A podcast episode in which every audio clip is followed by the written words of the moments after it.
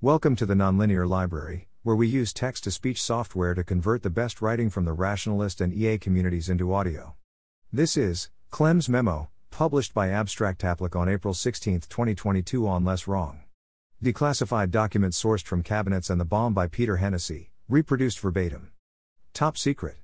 Gen 75 1. 28th of August, 1945. The atomic bomb.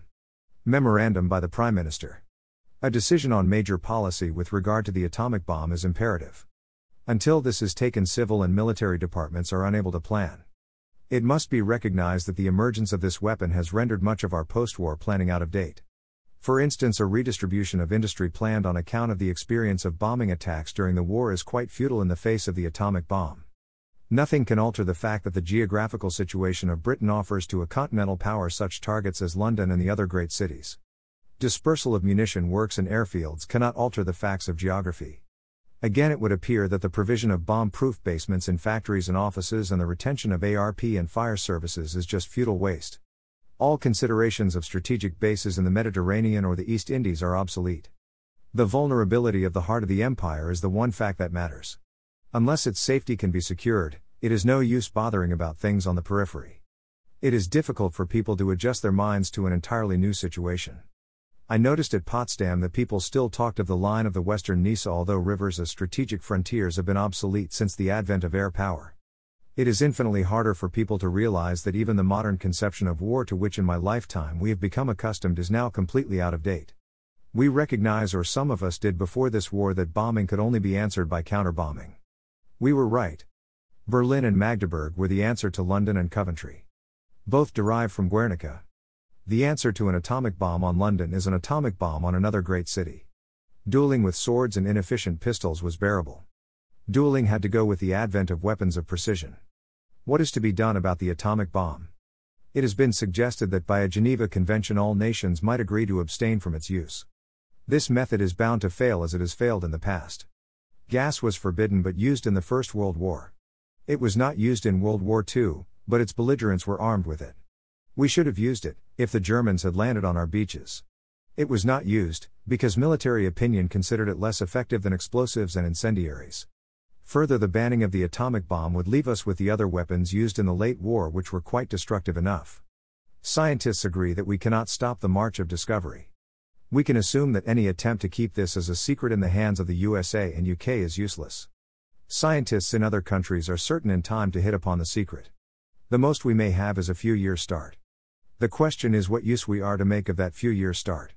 We might presumably, on the strength of our knowledge and of the advanced stage reached in technical development in the USA, seek to set up an Anglo American hegemony in the world using our power to enforce a worldwide rigid inspection of all laboratories and plants. I do not think this is desirable or practicable. We should not be able to penetrate the curtain that conceals the vast area of Russia.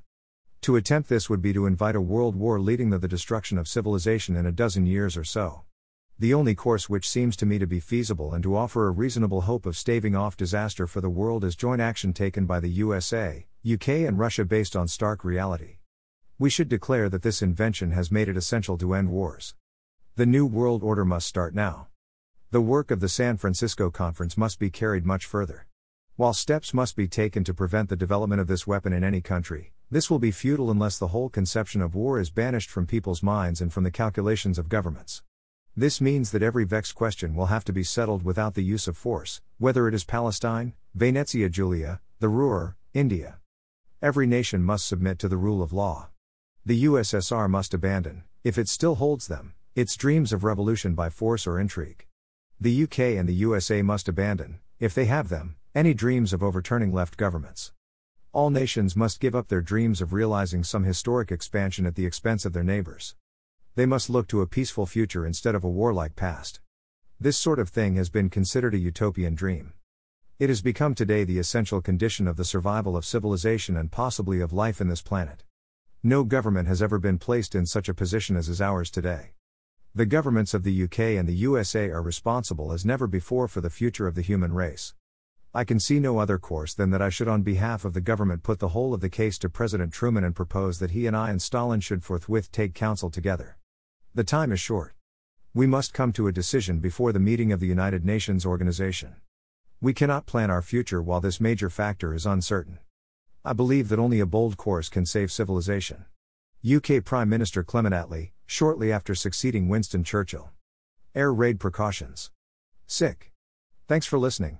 To help us out with the Nonlinear Library or to learn more, please visit nonlinear.org.